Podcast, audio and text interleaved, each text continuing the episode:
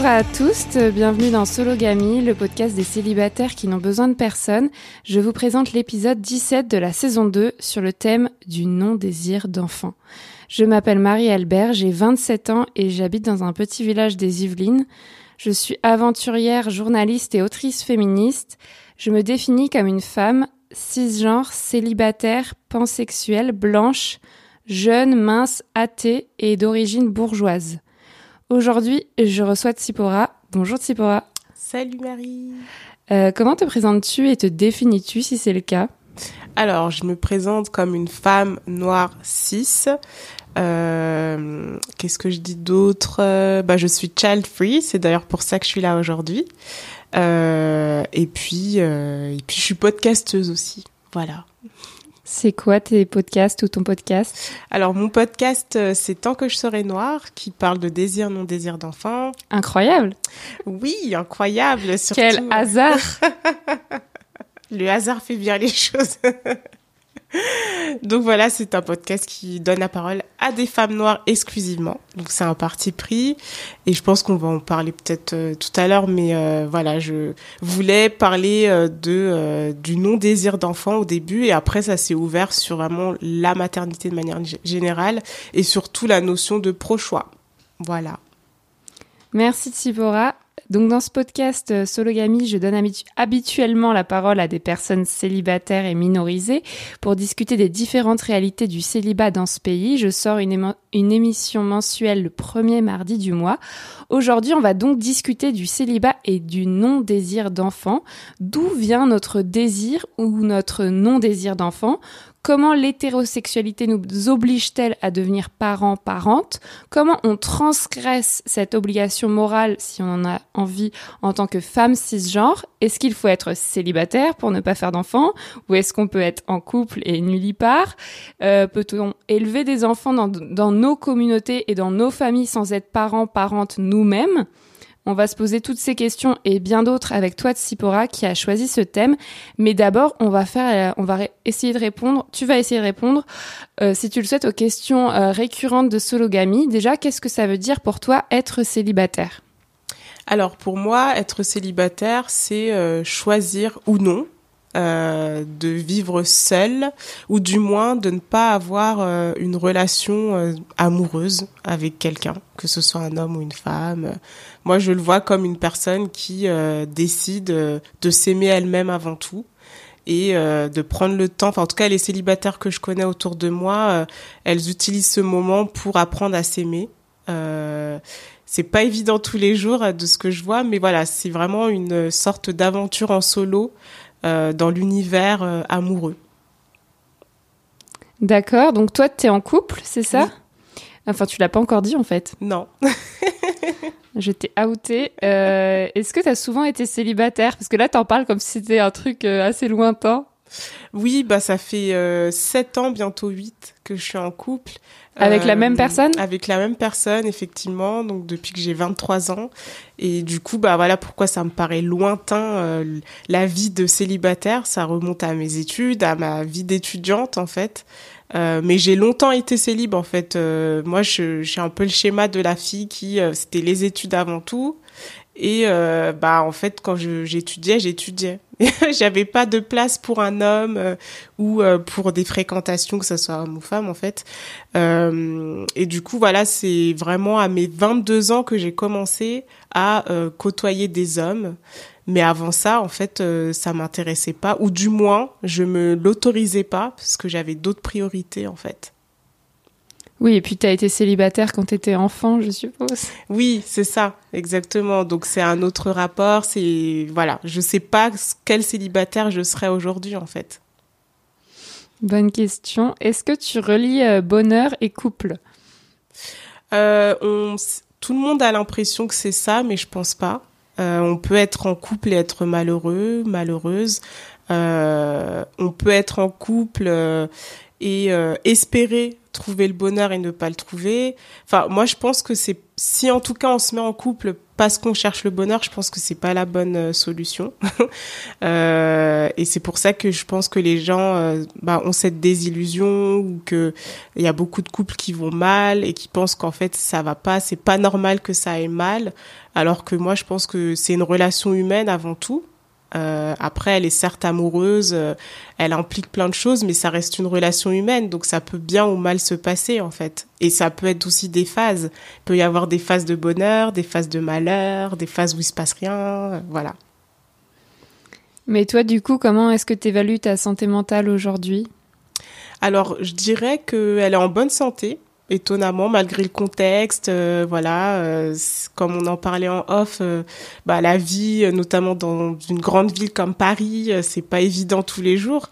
Mais plus je prends de l'âge et plus j'essaye de me dire ben qu'est-ce que tu as réussi à faire en fait avec tout ça malgré ce contexte là et quand j'énumère ce que je fais, je me dis bah ça va en fait, euh, tu t'en sors pas mal alors que t'es quand même dans une ville un peu pourrie, euh, enfin pourrie.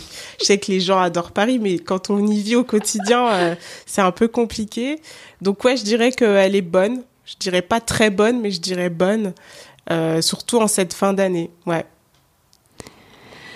Oui, donc tu habites à Paris. Est-ce que ton couple actuel, ça, ça impact sur ta situation financière? En gros, est-ce que si, tu étais célibataire, ce serait plus dur financièrement? Ou est-ce que être en couple, ça te coûte plus? J'en sais rien. Est-ce que tu as déjà fait ce calcul? Euh, Alors, aujourd'hui, oui. Euh, je pense que, euh, comme je te l'ai dit, je suis en freelance. Je me suis lancée toute seule dans bah, mon activité. Du coup, ça veut dire des revenus réguliers ça c'est une réalité. Et quand on est freelance en France, euh, bah avoir accès au logement, euh, euh, bah c'est compliqué. C'est vraiment la base de la base. Et je me dis que bah être avec quelqu'un qui a un CDI, ça aide énormément. Après, voilà, ça n'a pas été toujours comme ça. C'est pour ça que je disais que le couple c'est des cycles. Et il y a eu des moments dans notre couple où c'était moi la provider. donc aujourd'hui, on va dire que c'est pas qu'on est quitte, mais euh, il y a eu une phase où c'était lui qui n'avait pas d'emploi et c'est moi qui avais un emploi CDI. Euh, donc oui, de facto, je te dirais oui, aujourd'hui c'est moi qui suis euh, celle qui n'a pas de revenus réguliers, mais à une époque c'était pas moi. Et du coup, bah ça va parce que il y a une sorte de on est quitte quoi. Voilà. Mais du coup, ton, tu dis que tu es euh, à ton compte, tu gagnes de l'argent comment? C'est quoi ton métier? Alors moi, je suis consultante en stratégie digitale, donc j'accompagne des boîtes euh, pour créer du contenu, euh, écrire des articles en mode copywriting, mais plutôt axé marketing. Euh, je vais faire du podcast aussi pour certaines marques. donc c'est vraiment tous les éléments marketing, tous les contenus marketing qu'une marque ou une entreprise euh, a besoin en fait euh, pour euh, parler de ses projets, de ses nouveaux produits, de sa marque elle-même, voilà. Donc c'est un peu ce que je fais. Ok. comment tu vis ta sexualité en couple en ce moment? Je la vis bien. Je pense que comme c'est bien parce que c'est lié à ta question sur comment tu vas, comment ta santé mentale, enfin quel est le niveau de ta santé mentale. Donc comme elle est bonne, je pense que c'est lié. Hein. Euh, en tout cas, pour moi, c'est lié. Quand je vais bien psychologiquement, moralement, bah ça va bien aussi euh, sexuellement. Euh, du coup, ça va. Euh, ça va. En plus, c'est l'hiver. Enfin voilà, hein, on sort pas beaucoup. il fait froid, donc voilà. Et en plus, il y a eu le Covid qui a fait que ben on était beaucoup l'un sur l'autre. Et là, le fait que lui, il ait repris le chemin du boulot, qu'il soit pas trop, enfin très souvent à la maison, bah du coup, euh, on retrouve un rythme où on se retrouve. On n'est pas l'un sur l'autre et du coup, bah c'est moins tendu que pendant euh, la période Covid où je pense que pour beaucoup de couples, euh, c'était compliqué, surtout dans les appartements parisiens. Ouais, pour susciter le désir, il faut faire preuve de beaucoup d'imagination si on est ensemble tout le temps. C'est ça.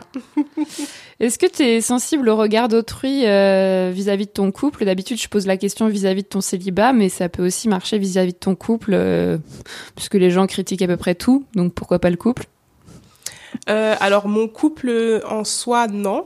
Euh, dans le sens où, au contraire, je, je coche la case de voilà, c'est bien, ça fait huit ans, euh, trop bien, euh, donc c'est bien. Genre, t'as réussi quelque chose, t'as as gardé un mec, c'est bien, tu vois. Sérieux? Bah, en fait, c'est je, je me rends compte qu'il y a beaucoup de personnes trentenaires autour de moi qui sont célibataires par choix ou ou par euh, c'était pas par choix quoi. Enfin et euh, et tu sens des fois ce côté bah c'est bien toi tu as de la chance euh, du coup d'être resté avec ton mec donc il y a ce côté c'est cool bravo à toi. Après moi le seul jugement c'est plutôt par rapport au non désir d'enfant dont on va parler parce que des fois on comprend pas de se dire bah pourquoi tu es en couple si tu veux pas d'enfant pourtant ça fait huit ans c'est bon quoi la next step quoi et sachant qu'on n'est pas marié aussi, donc il y a aussi cet élément, euh, on remplit pas la case euh, mariage-enfant. Donc euh, les jugements vont être plutôt vers ça, quoi. Ouais, en fait, quand on est une femme, quoi qu'on fasse, ce n'est jamais bien.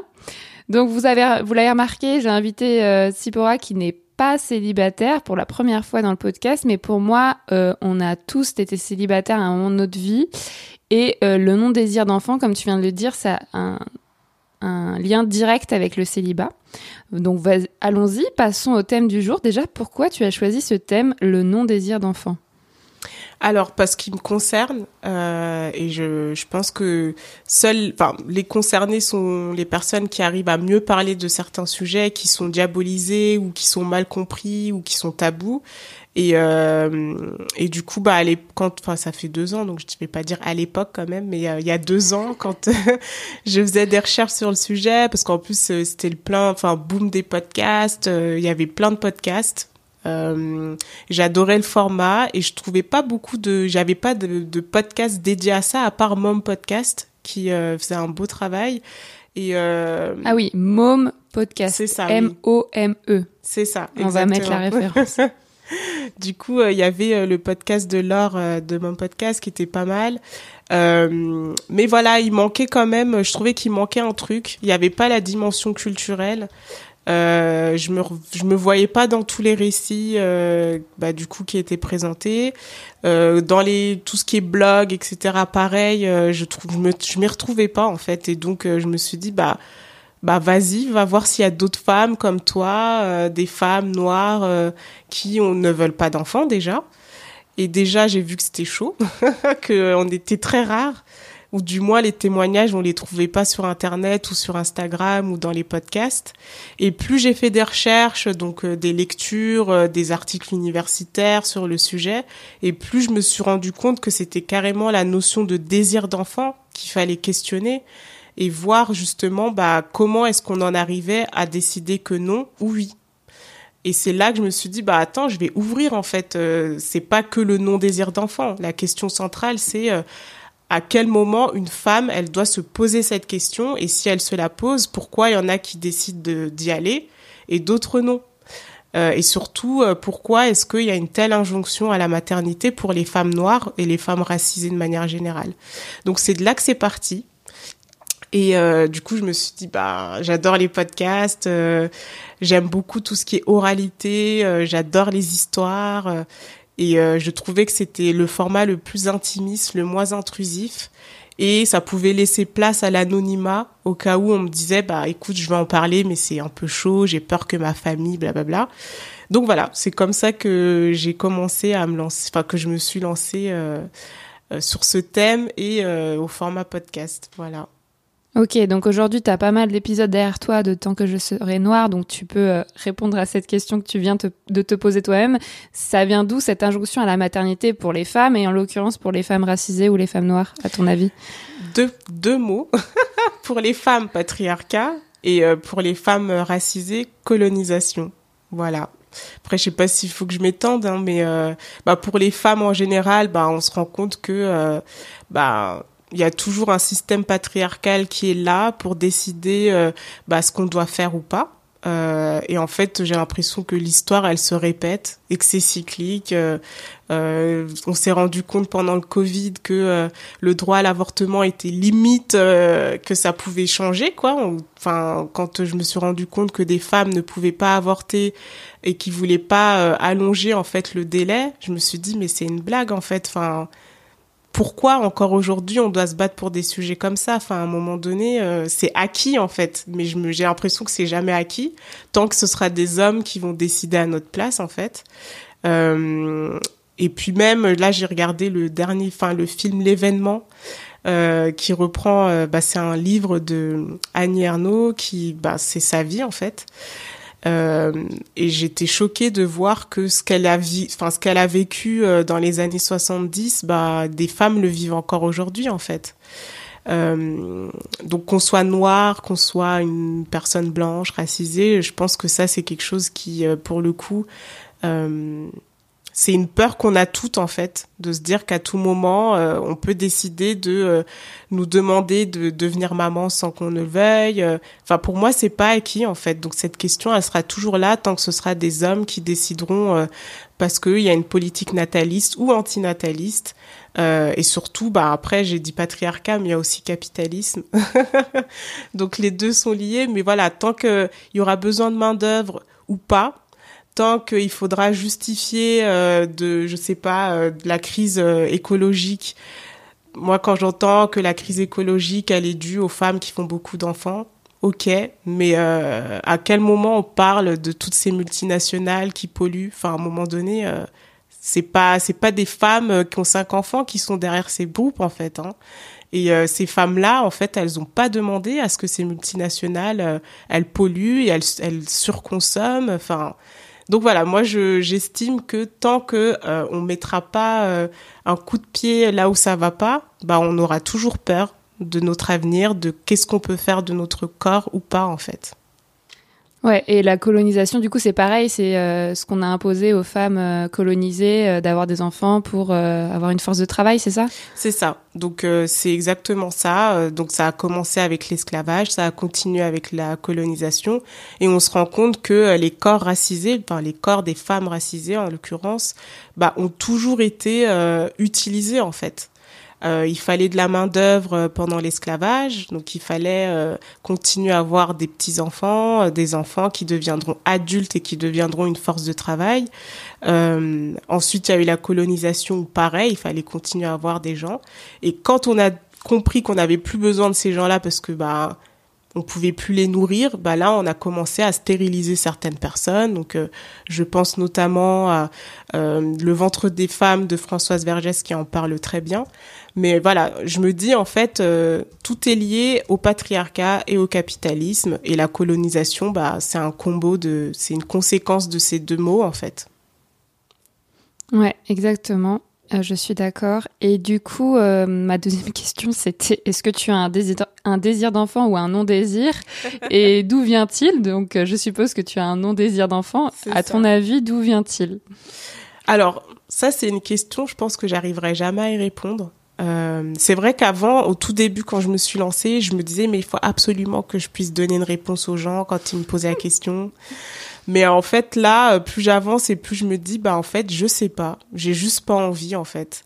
Et euh, j'aimerais aussi que cette réponse soit normalisée. Parce que souvent, on attend à ce qu'une femme dise non, mais c'est parce que j'ai été traumatisée plus jeune, euh, ou c'est parce que j'ai été moi-même une petite maman. Ça, on me le dit souvent.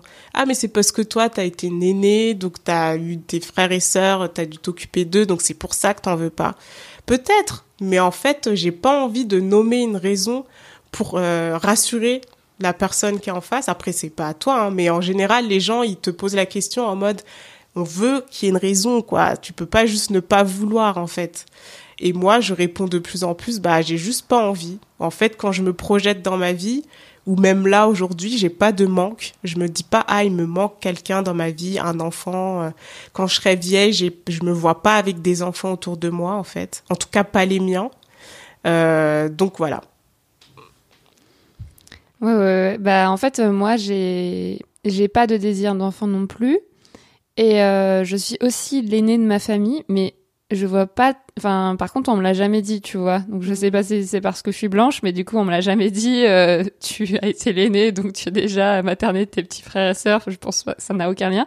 Mais effectivement, euh, si on me posait la question, je sais pas d'où ça vient et bah, c'est juste, j'ai pas envie, comme toi tu viens de le dire. C'est un truc euh, à l'intérieur de soi. On, on, a envie, on n'a pas envie. Après, ça peut changer, mais euh, je sais même pas pourquoi je t'ai posé la question parce que du coup, c'est pareil, ça, ça, me saoulerait si on me la posait, mais bon, voilà, fallait la poser.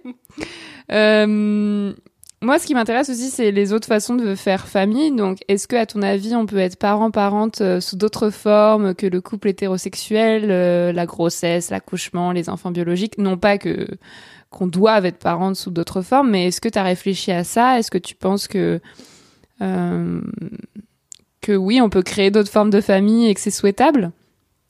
Bah oui, je pense que déjà ça enlèverait ça réglerait plein de problèmes si on ouvrait le sujet, si on était moins rigide, si on était moins attaché à la famille biologique. Euh, D'ailleurs, bah, Amandine Gay, en parle très bien, euh, de démystifier un peu ou de déconstruire cette idée de famille euh, biologique avec un papa, une maman, des enfants. Et je suis complètement d'accord avec elle. Hein. On peut très bien faire famille, donc j'aime bien ce terme faire famille, avec euh, des personnes qui ne sont pas biologiquement liées à soi.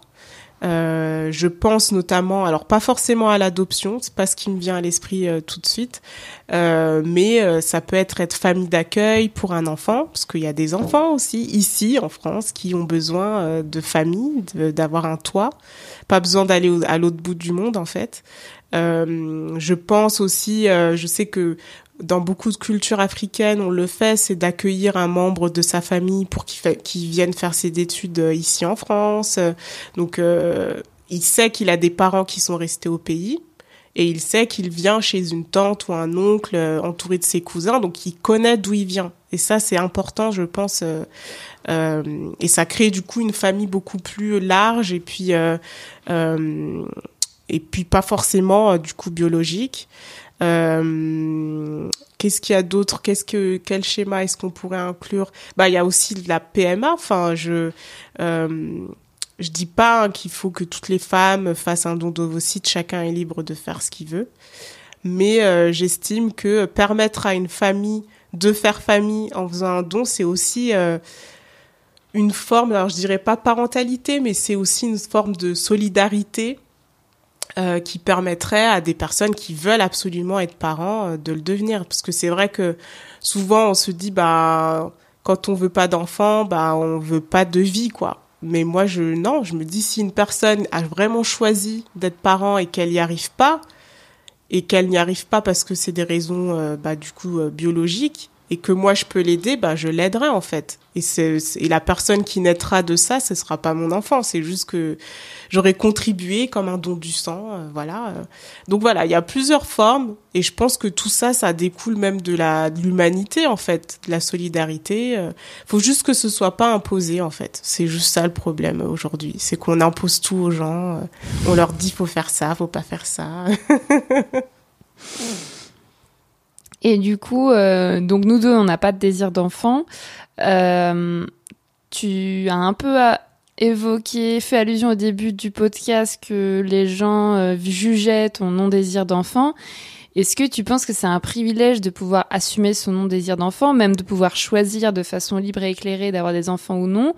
Ou est-ce que tu penses que toutes les femmes on peut faire ce choix-là et que et que on est juste une minorité à, à ne pas vouloir d'enfants? Ah non, non, c'est un vrai privilège. c'est un gros, gros, gros privilège. Et, et d'ailleurs, ça répond à la question que j'avais au tout début du lancement du podcast. Pourquoi je trouve pas des femmes qui veulent pas?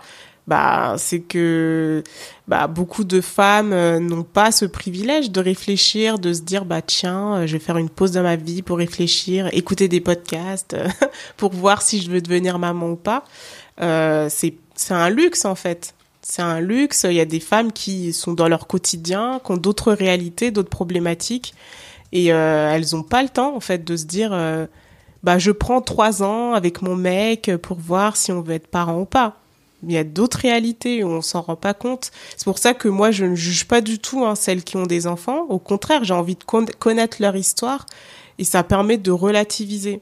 Euh, souvent, on met les gens dans les cases. Euh, ok, elle a cinq enfants, oh là là pourquoi Enfin, genre, elle, est elle a pas réfléchi. Bah, est-ce que tu sais pourquoi elle a pas réfléchi? Tu penses qu'elle a eu le choix de ne pas réfléchir? Enfin, et du coup, oui, pour répondre à ta question, je suis complètement d'accord. Je pense que c'est euh, un luxe que de pouvoir être là et discuter de ce sujet euh, pendant que d'autres femmes ont d'autres problématiques en fait. Mm. Un vendredi après-midi à Paris. C'est ça. On n'est pas du tout des privilégiés. Ça me fait penser au podcast Les Pieds sur Terre. Il y a eu un, je viens d'écouter un épisode sur, euh, enfin je viens, j'ai écouté un épisode sur euh, le don d'ovocytes pour les femmes noires. Et je sais pas, tu l'as pas entendu cet épisode? Et le deuxième témoignage, c'était une femme, si je me rappelle bien, qui disait que donc elle avait du mal à trouver euh, des ovocytes de femmes noires pour pour avoir des enfants. Et en fait, à chaque fois qu'elle faisait une PMA, ça échouait. Hmm. Et à la fin, elle s'est posée et elle s'est dit mais est-ce que j'ai vraiment envie d'avoir un enfant? Et en fait, elle en avait pas envie. Ouais. C'est incroyable. Ouais, ouais. Ouais, ouais, cette histoire, et c'est Sandrine, euh, elle, est, elle a une histoire hyper intéressante. Parce que tu la connais? Oui, oui, oui. Je l'ai eu au podcast. D'ailleurs, si jamais tu veux écouter, euh, c'est une histoire assez poignante parce que du coup, euh, bah, elle voulait répondre à une injonction et puis euh, quand elle a été fatiguée, en fait, euh, elle s'est rendue compte en fait que non, c'est pas ce qu'elle voulait, qu'on on lui a toujours dit ça et qu'elle avait cette euh, vision de la femme accomplie, mais en fait, euh, elle s'est rendue compte que c'était pas du tout ce qu'elle voulait. Et, et aujourd'hui, bah, elle regrette d'avoir fait toutes ces, toutes ces dépenses, parce que c'est de l'argent, hein, tout un parcours PMA à l'étranger, qui ont échoué. Donc là, elle se retrouve avec une dette qu'elle est en train de payer aujourd'hui, et elle s'en mord les doigts, quoi. Elle se dit, mais mince, quoi. Enfin, pourquoi j'ai fait ça? Après, c'est un cheminement et je pense que chacune a un cheminement euh, différent. Mais ouais, c'est un bel exemple de euh, bah, que des fois on est pris dans le truc, on a ces problématiques, on n'a pas le temps en fait de prendre du recul tout simplement. Euh, du coup, pour revenir au sujet du podcast Sologamie, est-ce que tu penses qu'il y a un, et aussi à la question du privilège, est-ce que tu penses qu'il y a un rapport entre couple et, enfant, et enfantement, sans blague Ou est-ce que entre célibat et enfantement, est-ce que c'est plus facile dans un cas ou dans l'autre Et on en revient au fait qu'être célibataire, des fois, bah, c'est euh, un luxe parce que ça, ça coûte plus cher et qu'on peut se poser la question si on veut des enfants ou pas. Euh, pour toi qui es en couple, justement, est-ce que tu penses que c'est plus facile dans un cas ou dans l'autre de, faire ce choix de non-désir, euh, de, de faire des enfants ou non? Moi, je pense qu'on est toutes dans le même bateau. Euh, parce qu'il y aura toujours une injonction. Pour la femme célibataire, on va lui dire bah trouve-toi quelqu'un. C'est peut-être pour ça, du coup, que t'as pas d'enfant. C'est parce que t'as personne. Donc euh, voilà, on va la blâmer elle en fait, euh, et euh, on va pas essayer de comprendre sa vie, son choix de vie. et pour celle qui est en couple, et eh ben on va se dire bah attends, t'as été jusque là, il te reste une étape, vas-y. Donc en gros, on, laisse jamais les femmes tranquilles, tu l'as dit tout à l'heure. Je pense que quel que soit notre choix, euh, tant qu'on répond pas aux critères, et encore, les critères sont sans fin, parce que même quand on a un enfant, on va te dire, bah, faut en faire un deuxième, si t'en as trois, t'en as cinq, ah, mais pourquoi t'as eu tant d'enfants? Donc, en fait, c'est, je pense que ces injonctions, elles seront toujours là. Euh, et c'est pour ça que c'est important de choisir pour soi. Parce qu'une fois que tu as choisi pour toi, bah dès que les gens viennent frapper à ta porte, te poser des questions et tout, bah t'es à l'aise, t'es en fait t'es aligné avec toi, donc tu te dis je m'en fous de ce que les gens pensent parce que bah c'est mon choix en fait. Il euh, y a rien de pire que de subir en fait. Et moi j'ai plus de la peine pour celles qui ont dû subir, qui ont dû devenir mères parce que euh, elles n'avaient pas le choix, et celles qui ne peuvent pas être mères parce qu'elles ne peuvent pas biologiquement ou parce qu'elles n'ont pas trouvé la bonne personne. Euh, mais dès que c'est une question de choix, moi je pense qu'on soit célibataire ou en couple, euh, c'est la même chose. Hein. On va venir frapper à sa porte et puis critiquer. L'important c'est comment on le reçoit en fait. C'est comment on perçoit la chose, comment on le prend personnellement ou pas. Euh, voilà. Après c'est facile à dire. Je dis ça aujourd'hui, mais il y a quelques années c'était plus dur quoi. Je, c'était dur de se dire mais pourquoi ils veulent pas comprendre mon choix en fait? Sachant que moi, euh, je vais pas frapper aux portes des gens. Euh, pourquoi t'as fait des enfants? Enfin, ça me viendrait jamais à l'esprit. Mais voilà, avec le recul, avec l'âge, on devient plus sage et on s'en fout un peu de ce que les gens pensent. On rappelle qu'on est toutes les deux jeunes. Hein on a moins de 30, 35 ans, c'est ça? Donc, si déjà à notre âge, les gens nous font chier, j'imagine même pas dans 5, 10 ans. Et euh, ça me fait penser à ma grand-mère maternelle. Enfin, on peut penser à plein de femmes, comme tu dis, qui n'ont pas eu le choix, ou même à ma mère. Enfin, en fait, euh, toutes les femmes qui sont coincées dans l'hétérosexualité obligatoire, et ma grand-mère qui est donc qui est aussi passée dans ce podcast, hein, dans l'épisode sur la liberté, et euh, qui a fait des enfants avec mon grand-père, qui l'a violé pour chaque rapport sexuel. Donc, ma grand-mère toute sa vie n'a vécu que des rapports forcés, et elle a eu cinq enfants, et Aujourd'hui, les gens peuvent lui dire mais pourquoi t'as fait cinq enfants avec ce mec? En fait, elle avait pas le choix, quoi. tu voulais qu'elle fasse quoi d'autre? Qu'elle se barre sans argent et sans rien. Hmm.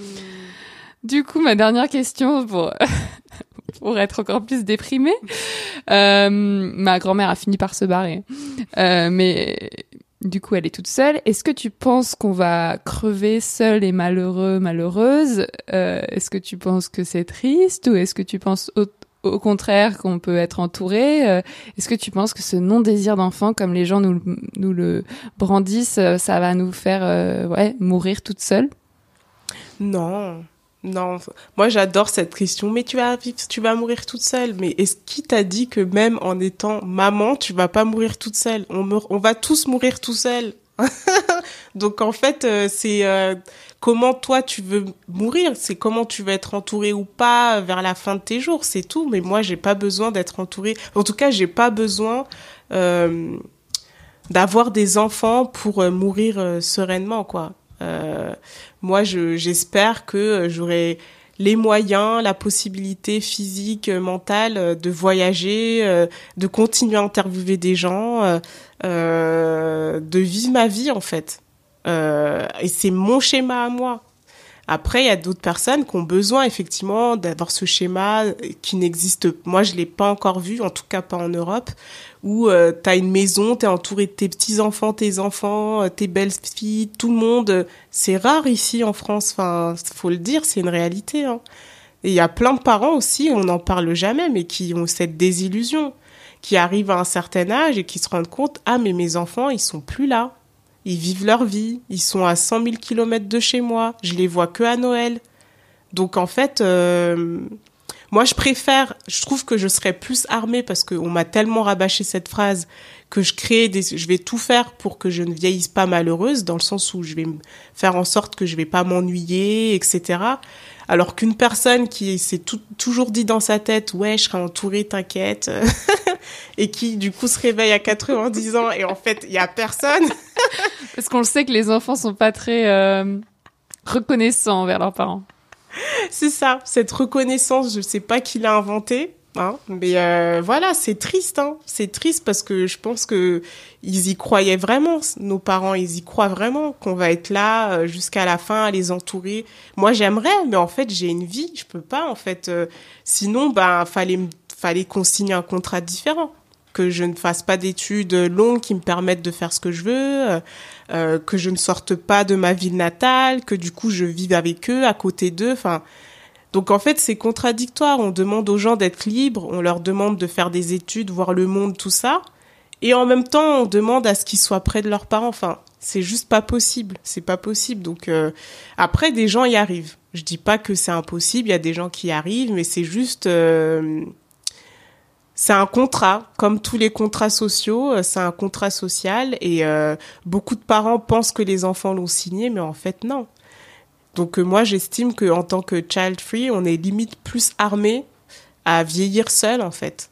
Et c'est beaucoup la chute est moins dure en fait. C'est c'est vraiment ça le mot je dirais de la fin. C'est bah l'avantage quand on est child free, c'est qu'on fait tout pour se débrouiller seul. Alors c'est peut-être le lien aussi avec les célibataires, c'est que euh, même si je suis en couple, il y a quand même cette notion de, solo, de euh, je me suis choisi moi plutôt que euh, de faire famille, d'avoir des enfants, etc.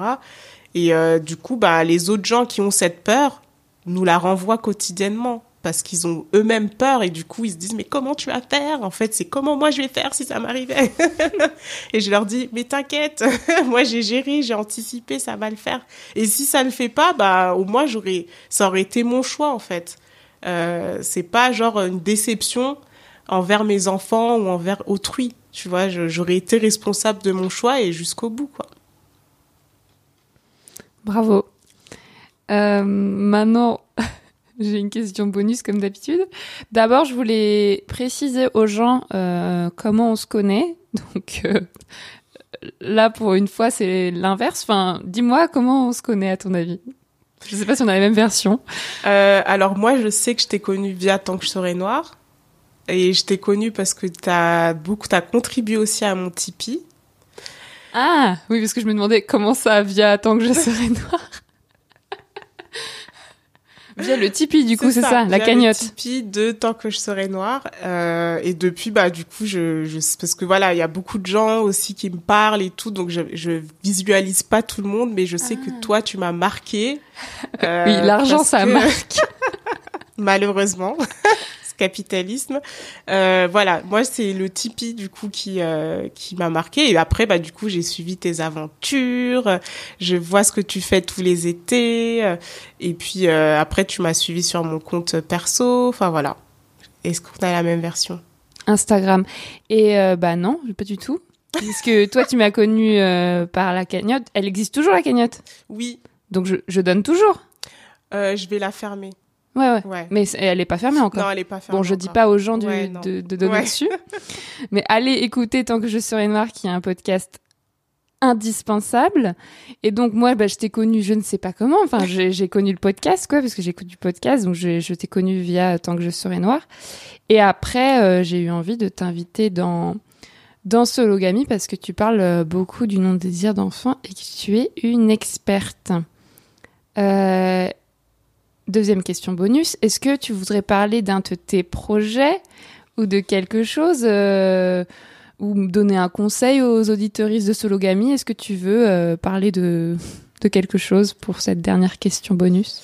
Euh, Franchement, la seule chose que je dirais, vu que tu as des auditeurs bah, qui sont essentiellement célibataires, enfin ou pas que, en fait, on peut s'intéresser à ça, c'est de ne pas se laisser influencer par les autres et euh, de vraiment euh, être fidèle à en tout cas si c'est un choix de l'être d'être célibataire bah de pas euh, flancher parce qu'on on vous pousse à, vous mettre en couple et que le couple bah c'est pas forcément une fin en fait on peut être en couple et puis ensuite ne plus être en couple être célibataire mourir seul et c'est très bien aussi et c'est vrai qu'il y a toute une déconstruction, je pense, à faire avec ça. Et d'ailleurs, je sais pas si tu as lu le livre Nos amours radicales Ouais, tu l'as lu?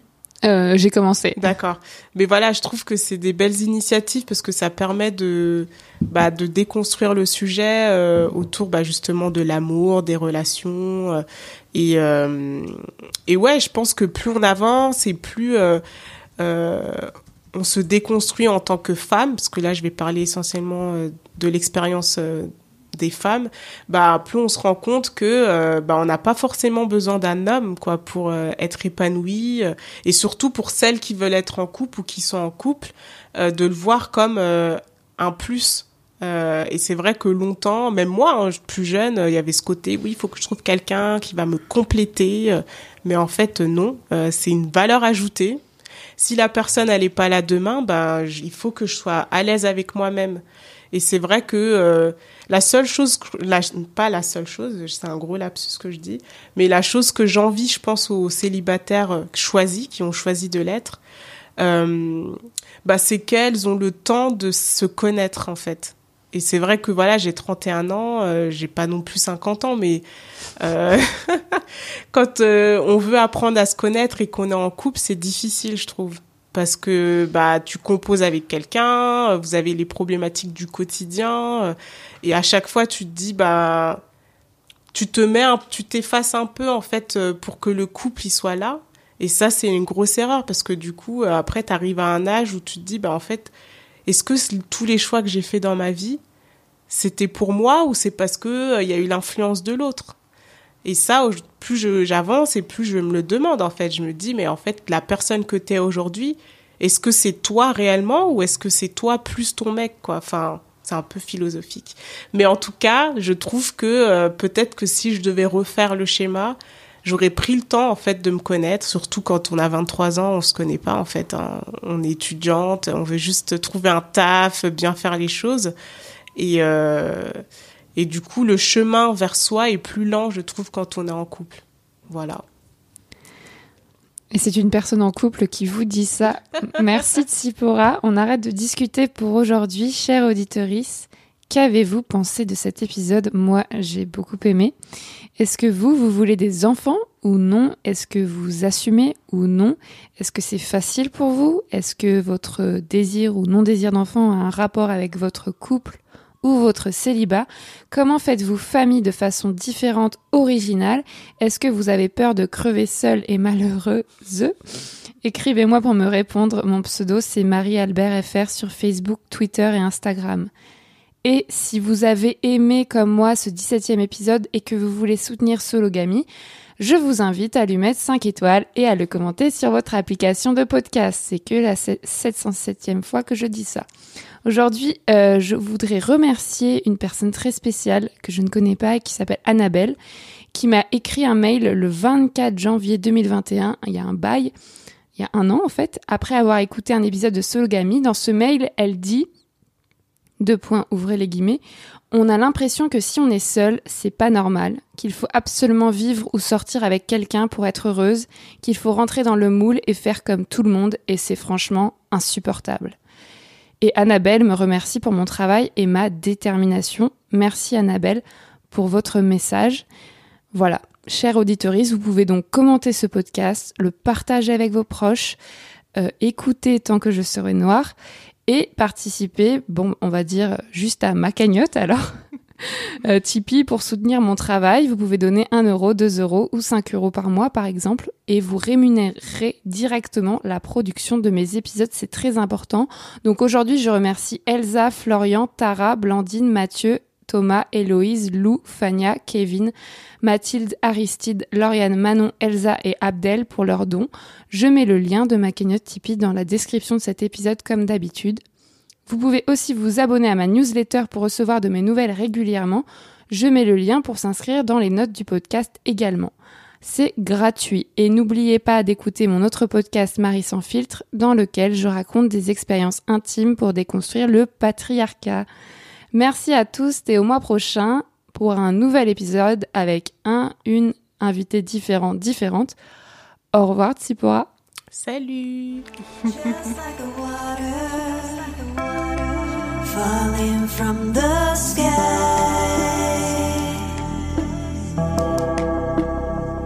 And night, just like a new star.